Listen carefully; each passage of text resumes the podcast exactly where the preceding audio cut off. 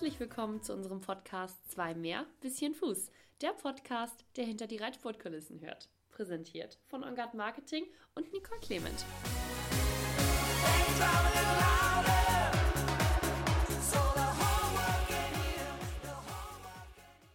Ein ganz herzliches Willkommen zu einer neuen Podcast-Folge unseres Podcasts 2 mehr bisschen Fuß. Hier heute live aus Hamburg, live von der Global Champions Tour und auch live vom Derbyplatz. Mein allererstes To-Do jetzt ist es, to switch to English, because our podcast partner today, he is not from Germany, he is from Sweden, and it's our first international podcast here. A very warm welcome to Carl Hedin.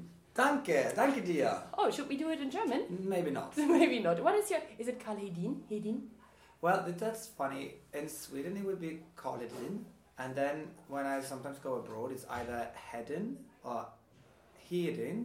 And sometimes they say, like when I'm in Denmark, they do like a French pronunciation. So it's like Carl Hedin. Hedin. Which is probably my favorite one. Carl Hedin. Or it could also be maybe Hedin Carl, because isn't your Instagram name like the other way around?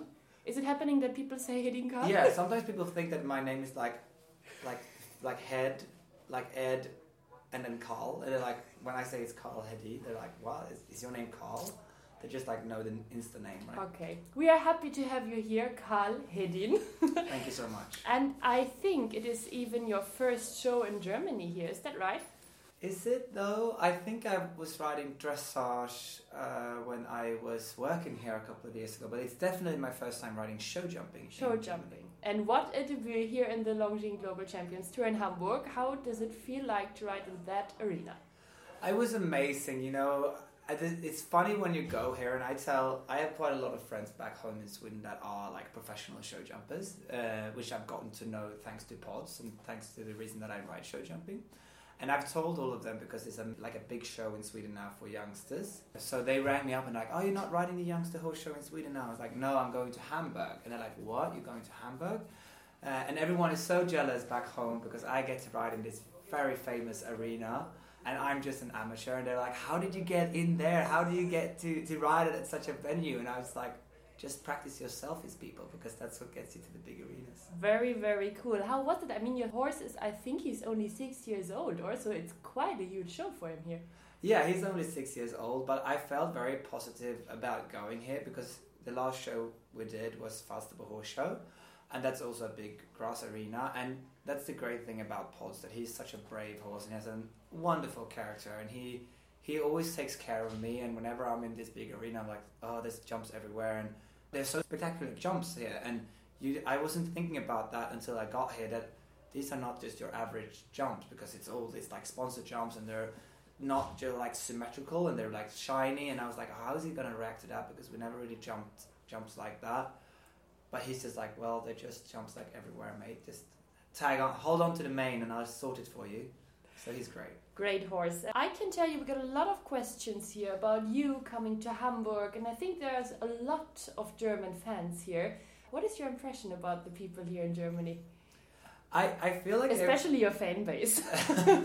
I don't know if I have a fan base, but I know there's a lot of people that are following me on Instagram, which are from Germany.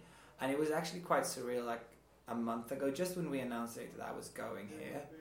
I was in Stockholm actually, and two girls came up to me on the street, and they were Germans. They were in Sweden doing touristy things, and they came up and were just like, oh, you're going to Hamburg, that's amazing. And I was like, do you even know that? They're like, yeah, we were in Sweden now, but we saw you on the street. So I have to say, the German fans are amazing. Credits now to these two girls here who are probably hearing that. Anja and Inka, I think. Ah, great. You're even remembering the names. I'm trying.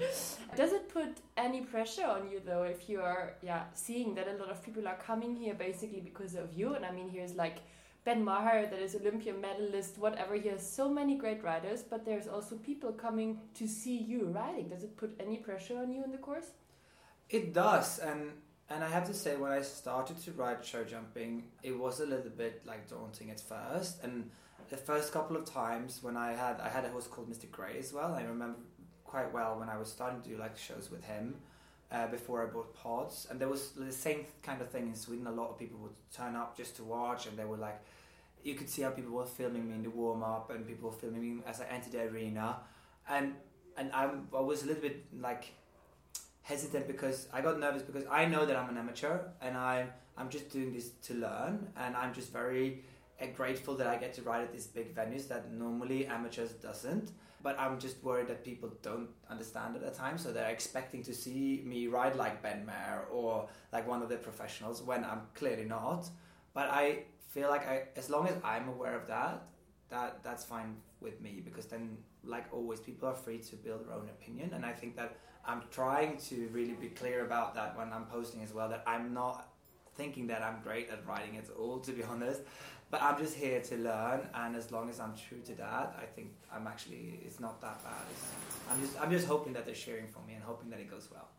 It's also not so easy because, I mean, you're like an amateur in show jumping, but on the other side, you're a professional dressage rider. So I think this is also still your main discipline, or? Yeah, definitely. And it would be easier to maybe go here with like a dressage horse, because then I could put more pressure onto my performance. But I just had to try to separate those two and not like have maybe the same mindset when I'm riding show jumping as when I'm riding dressage. How does it even come that you're riding show jumping? I mean, it's not so often that dressage riders are going up on the jumping horse that is even 185 tall and going in the jumping arenas and jumping around a little bit. So how did it come that you have a jumping horse? I used to do show jumping when I was younger. So I was riding eventing until I was 16. I was doing some 120 classes and I was doing show jumping, but I was never very good, to be honest. And then I got more into dressage, and I was doing that mainly. And then I bought this grey horse, Mr. Gray, which was like a famous horse on Instagram. And I bought him as a dressage prospect. But then I tried to have like a good variety for the horses that I ride. And I was starting to jump him a little bit at home. And he was quite talented. So then I did some shows with him as a 4-year-old. And he qualified for the 4-year-old championships in show jumping. And that was just like 1 meter. What is the 4-year-old championship in show jumping? Is that a national thing in Sweden? Like we have the Bundeschampionat? Or yeah, so this one was in Jönköping Horsche, which is like the open one for horses of all breeds. So we have one which is just open for Swedish Warmbloods. But this one is the open championship. Mm-hmm. So he qualified for that, and I was doing that. And it was just like 1 meter, so that was fine. And I thought that was so much fun. And I thought that I really want to get into this a little bit more. And then I sold a very good horse to Andreas Hellström. And I wanted to do something to invest in myself, in my own knowledge a little bit. So rather than buying something fancy like a sports car or something, I bought Pods. So he was, nearly a sports car. It is definitely like a sports car. Not as expensive as a Porsche, but it was still a lot of money for me. Yeah. And I just did that like agreement with myself that I'm going to buy this horse now, find myself a decent show jumper, keep it for a couple of years, see how far I can get within this new like discipline. So yeah, that was really thanks to the horse that I sold to Andreas that I could like invest in my own development, I suppose. But still very brave. I mean, also your knowledge about show jumping is not as high as in dressage, I would say. So did you try a lot of horses, or was it then Pods crossing your way and you know, this is the one I will invest in that one? So I was looking at a few and I had quite like a clear idea of what I wanted. And then my girlfriend at the time, Maria, got a video. She was trying a horse at the same place of the owner where Pods is from. And they had him as well, but she knew immediately he was too big for her. The first video I saw was actually from Falsterbo, because he was jumping the 4-year-old class there. And you could see how brave he was and how scopy he was, and like he had a big stride. And I just thought, this is exactly the kind of horse that I would like to have. And he was also very pretty, obviously, and very like striking. So yeah, I went to try him, and I think I jumped a little oxer and a little vertical about 15 times, and I missed every distance, and I was just ashamed for the owners that this terrible rider is ruining their horse in the trial. But then I jumped like those two jumps and a little combination, and just like it was like 90 centimeters, but then I could just feel like he was so safe and he was so brave, so I just thought, you know what, this is the horse for me. Also fine for the owners then, because you bought the horse that you destroyed. I felt like I had to. And they were like, if you're not buying this horse, you just destroyed it. Then you need to pay for riding, right? Yeah. In general, I think we talked now a little bit about that you have a very special standing because you're jumping and riding dressage. But in general, I think you have also a little bit different idea about, I would say, horsemanship than a lot of other people that dressage level have. Because when I follow your Instagram, I can see that your horses are going together in the field, you're doing bareback riding without a bridle on your Grand Prix prospect. I think it's currently your oldest and best horse, and you're riding around there with no bridle and doing Piaf passage and all the difficult things. Also riding a lot in the water. I don't know. We see a lot of nature and different things on your Instagram account that we see not on so many Instagram accounts of big dressage riders. So what is your general idea with that, about horsemanship? What is your vision with that? I don't have like a vision of it, to be honest. It's not like I plan that this is what has to be. This is just what feels natural for me, and I try to imply a lot of like common sense in my management of the horses. And I've always liked to push the boundaries for what I can do with the horses and then try out, and like you said, like riding bareback. And when I was young, it got me into a lot of trouble, because when I was in school and I did that at equestrian school, it was not very popular. But now, as I'm older, I try to hold on to that. And I think that the basic like management comes a lot from where I did my education in Denmark with a man called Hasse Hoffman, because he was very much into the horses are never too valuable to be a horse. And we would ride out in the ocean and the lake by the house, and the horses would go out in grass fields, and I just hold on to that. And I think that also what it comes down to is that I'm quite a practical person. So, for example, we don't use a lot of like boots in the paddock, and that's just because I'm just calculating. I'm trying to be somewhat of a businessman, and I'm just calculating that if we are to put on 4 pair of boots and 2 pair of bell boots on 12 horses every day, that's like an hour and a half every day that goes from doing something that is actually building on to developing the horses. Like, we want to use that 1.5 hours to training the horses even better, spending more times like quality time with the horses, as opposed to just putting on boots. Now a question in between. If you're a businessman and you're like talking about it's 1.5 hours, and you would count like what is the salary for that? Okay, I can understand. But I mean, it's also a little bit mean question now. But it can also be that a horse hurts himself because there is no boot on. And if you count that back, I mean, it's a little bit the balance thing also. You're completely right about that, Nicole. But I think that it just comes back to my experience that I haven't had that many times horses breaking legs from not wearing boots. So for sure, if I would have had horses that had a lot of injuries because they were not wearing boots, the boots would be on, definitely, 100%. And I have little things that I'm really picky on, as in terms of safety. Like, one thing that I feel very strongly about is that we always use helmet and we always use gloves, especially with the young ones, like in launching.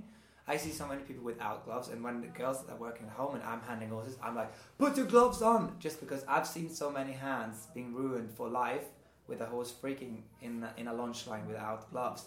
So, but that just comes back to my experience. That's how I function, I think, that if I learn something, so maybe one day if I have a horse breaking the leg, hurting themselves without the boots, maybe you'll see boots on my Instagram account as well. So as long as it's working, we can have the horses together, I can ride bareback, and I can just listen to the horse and use a lot of common sense. That is really the result of that, what you call horsemanship or the management of our horses. Mm-hmm. Your Instagram account is, I think, also living a lot from this very special thing that you have this dressage high level, but still that people love to see someone riding bareback, some horses happy in the field and riding in the water, or? Yeah, but I think that, you know, that the horses doesn't know that there are dressage horses or they're valuable or anything. They're just like any horse. They're just like, so that's what it comes down to again. I'm just looking at all of these wonderful riding school horses we have in Sweden. When we're at shows, a lot of times at local shows, you're at the riding school and you see all of these 25 riding school horses, they're out together living their best lives, and I'm just like, why can't my horses have it like those? Even if we're doing Piaf Passage and 1/10 piece, like the remaining 23 hours, they're just like any other horse. So I try to really hold on to that, because I also believe that it's something that is beneficial for the horse. Because if we talk about performances, I think that long-term performances must come from well-being. And today, with science, we know quite well what horses needs in order to have a good well-being and have a good enrichment. And that is social connection with other horses. That is spending a lot of time foraging, searching for food. And that is exercising. Horses are built to constantly on the move. So if we can fulfill those 3 elements, apart from having food and water and shelter over the head, I think that then you will have a horse with a high well-being and a horse with a high well-being will hopefully perform for a longer time than a horse that doesn't. Yeah, for sure. Do you think that your like Instagram fame, so to say, is also the result of that maybe special combination a little bit? I think for sure, and it's developed more into that. When I started with Instagram, it was never like I want to be an influencer and I'm going to set out this strategic move to be world known on Instagram. It was just something that caught on, and first it was more of the whole like dreamy image of this young guy with horses, and it was like the prince on the white horse. It was that kind of narrative a little bit more.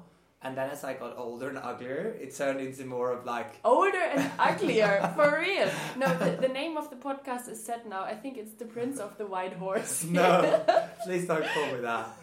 But then it turned into more of like the horsemanship thing. And I think that's what I want to represent more and more. Like someone who stands for good like core values, and that actually that I can bring some knowledge back. And I'm starting to feel like I have... enough experience, especially with the dressage, that I can actually give some of that back. Hence why in the show jumping I never give advice for anyone, because I think if I were like riding show jumping I would listen to myself because I don't have a lot of experience yet. I think if we have seen you around here now, I think it maybe might change, because I think today you are even riding the medium tour and you're stepping up. I mean, you came here with a plan, you're riding 115 the first day for a 6-year-old, and today you are stepping up, so I think you're not that far away from making at least good plans for your horses for show jumping. Don't put yourself too much down here in this. Well, ask me tomorrow. Okay, ask me tomorrow. We ask you tomorrow how it went. You were talking about Instagram, and this is like one part of your life, but another part of your life is also that you're selling and living somehow from the high-level dressage horses. Is that your business model, like on two legs, that you have a little bit the influencer life on the one hand, and on the other hand you have really a professional selling business model? So it's developed a lot from the beginning. I had one horse myself, and we had about like 10 or 15 in training, and then as the business grew, that I had like two horses, I've sold those two and could buy three new ones and so on, and that like built up a little bit. And on the same side, the influencership grew as well, business-wise. And that came gradually with the more followers I had, and also with the whole industry was really catching up on that, and people were actually willing to pay for promotion on social media. And so that has grown a lot, like the last couple of years. That's why we're now on like between 10 and 12 horses. And my plan is not really to expand that, because today I want to feel like I have enough time to spend on like developing my social media side, because that's the business that is growing the most. So today, when I look at my company, the revenue is more or less the same from having the training stable and the social media. But of course, with the training stable, there's a lot of costs, because everyone who has a horse knows that they cost a lot of money in all aspects. Whereas with the social media, it's much more profitable, of course, because you just have your time. The risk is also lower, I would say. Exactly. Huh? So now I can survive on just like the training stable and the social media, which is working fine. I can live like a perfectly fine life. But if I want to be able to make like a little bit more forward investments, or I want to buy something like a yard or something that is cost a lot of money, then I have to sell a few horses, because that is really where the difference is being made. So I'm always sort of walking on a very narrow path, because today I'm in a situation which is I never thought I would be, because when I started with selling some of the horses and I bought horses, there were always horses that I had to be sold for a clear reason, because they were not big enough for me, they were maybe too small, or they didn't have the quality that I was searching for. So that came naturally. But now I'm sort of in a tie where I have these amazing young horses that you don't want to sell. That I don't want to sell. And that is so difficult, Nicole, because it's really keeping me up at night sometimes, because I know that I have, like, on my right shoulder, I have the somewhat entrepreneur, the little business Carl. Yeah, and he's like, sell the horses, there will always be new horses, you can always find new young ones. And on the left side, I have the rider, the young boy who was playing with stick horses, you know, and was dreaming of riding amazing horses. And then he's like, you're just there, just hold on to them, because now you have them, you know. And also with the horses, most of the time they're very young when they come to me. And it must be a connection. Yeah, exactly. With every horse, undeniable. Yeah? You create connection with the horses, and you care so much for them. And I sometimes try to like dial that down, no, he's not that important for me. No, yeah, he's not. You know, it's the business and that thing. Yeah. But then it is very difficult because you care so much for them. And I know with these horses today, they're most 99.999% of people that buy horses takes very good care of them. And they spend a lot of money, so they will take care of those. So it's not that thing that I'm worried that they will not treat them well or train them well or whatever. But it's more that I really appreciate every day with them and to spend time with them. And that is obviously being lost. So that is difficult. It is it's a hard path to follow. Getting a little bit lost in your questions here and listening to you, because it's like so nice to hear also the other side of this business, Carl, that is on the one hand, but on the other hand also that one that loves the horses, takes care of them, yeah, and also wants them to have a good life after the selling. I think I just want to add that I think that that's also what makes it so interesting, because I would not, sometimes people say, and I've had some amazing offers from sponsors and people that might want to own a horse, but I also feel like for me, it's a little bit what drives me to find that navigation and that balance between keeping and selling.